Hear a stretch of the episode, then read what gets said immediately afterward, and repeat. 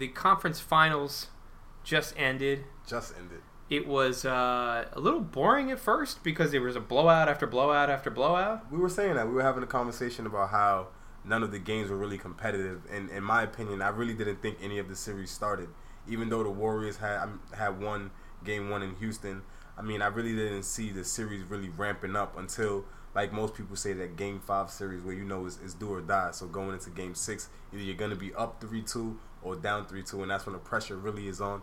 And so I think both in both conferences, we've seen all four teams step up and provide the fans what we really needed. Even though I feel like the finals is what we predicted it to be all year long, I think the route in which we took to get there was very exciting. Yeah, there were some doubts, and um, particularly as the as the conference finals went on, um, it, it, wasn't so obvious. I mean, uh, I know a lot of people that thought Boston, um, you know, was the better team, and that you know they certainly started Which off I playing still, better. I still think Boston is the better team, top to bottom. If if everyone was healthy, yeah, and we look at both teams, we know obviously clear cut Boston is the favorite with Kyrie Irving and Gordon Hayward, and even with players like Shane Larkin, I think they had um, Theis, another role player. Yeah, who, um, a lot of guys out. went down. So yeah, so it was really next man up for this team, and I mean, they for a young team, they really showed me something. And I think Boston for years to come are gonna compete. It was very impressive. It was, and uh, it, it's interesting that in in both game sevens, the teams that lost were horrific from three, right? Teams that um, you know shot the ball pretty well throughout these playoffs um, and, and, and guys on both teams who shot the ball pretty well throughout these playoffs. I don't know if it's tired legs or if it's just the nerves of a game seven, uh, but the the number of three pointers missed uh, and and good looks, open looks. I think um, in the East, I think for Boston, I think it was just they haven't really been there. Sometimes the experience on how to perform when your body is not at hundred percent. Yeah. How can you push through that? And I think just being a veteran, you go through it, you go through the gauntlet so many times, you learn how to push through those moments.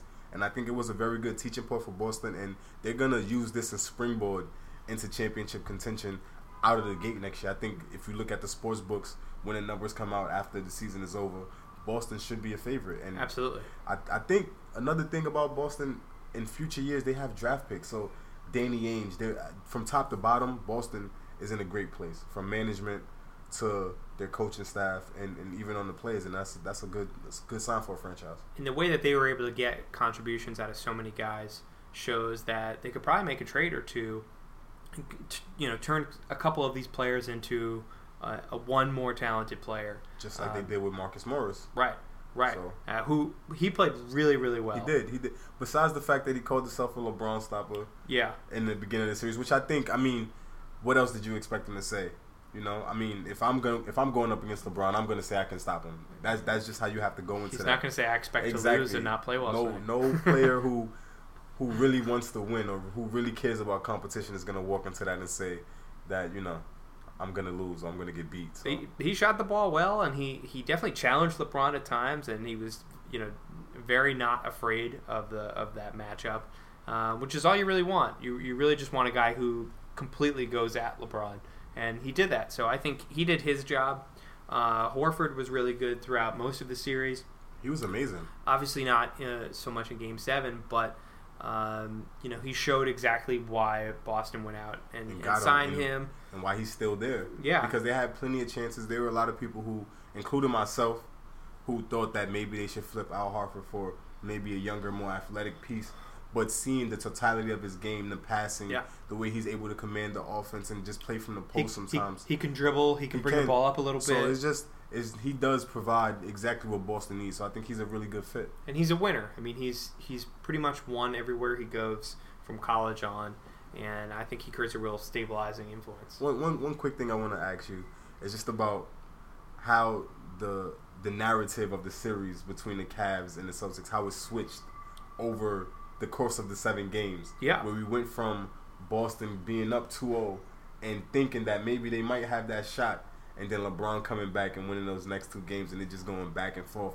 So I, I, I, that's one thing that I really liked. Like it kept you on the edge of your seat because you seen the way the series went. You had to swing back and forth from the 2-0.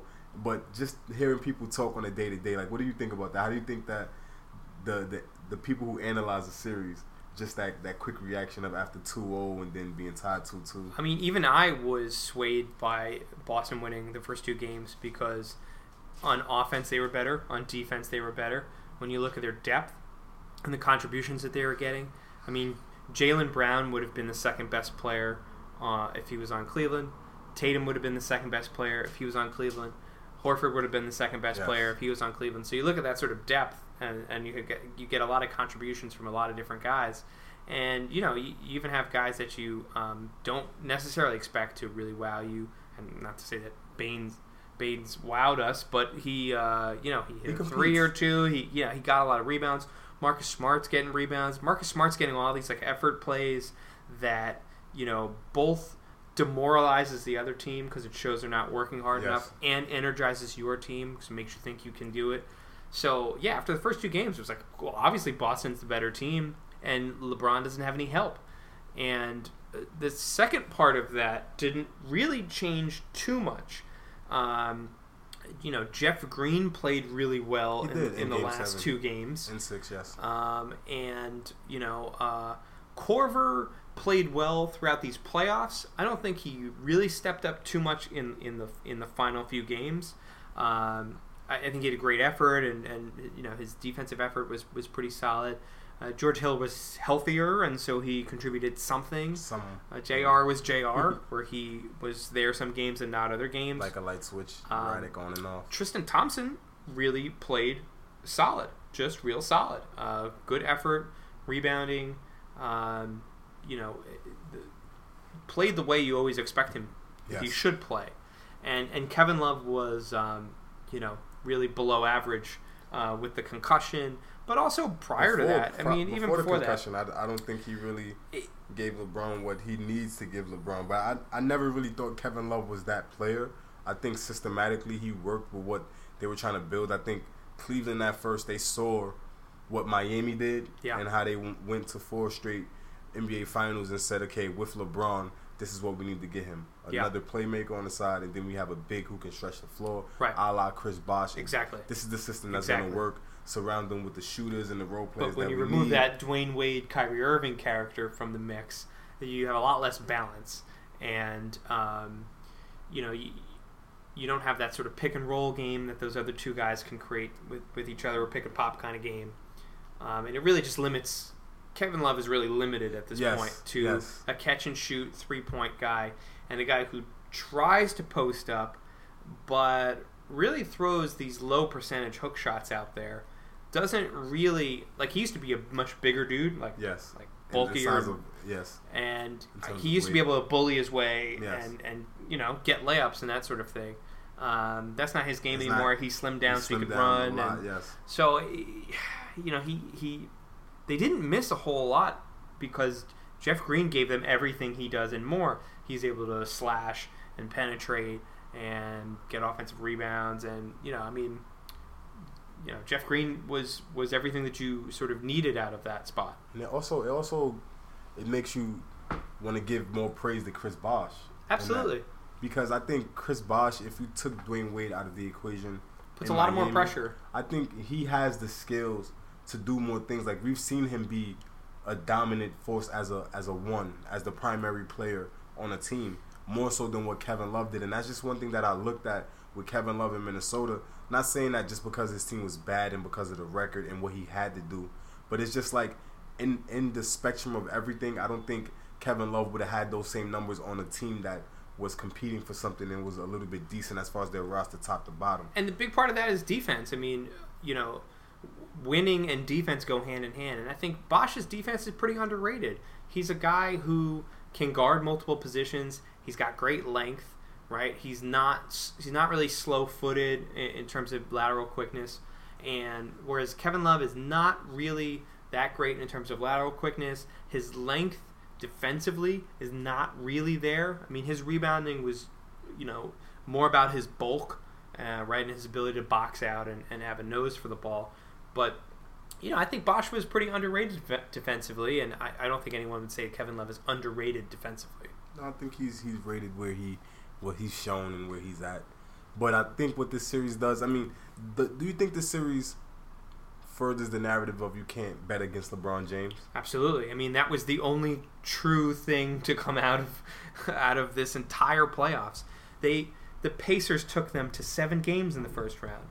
The Celtics without their two best players took them to 7 games in the conference final. And the only thing that ultimately mattered at all was that LeBron James was on one team and not the other team.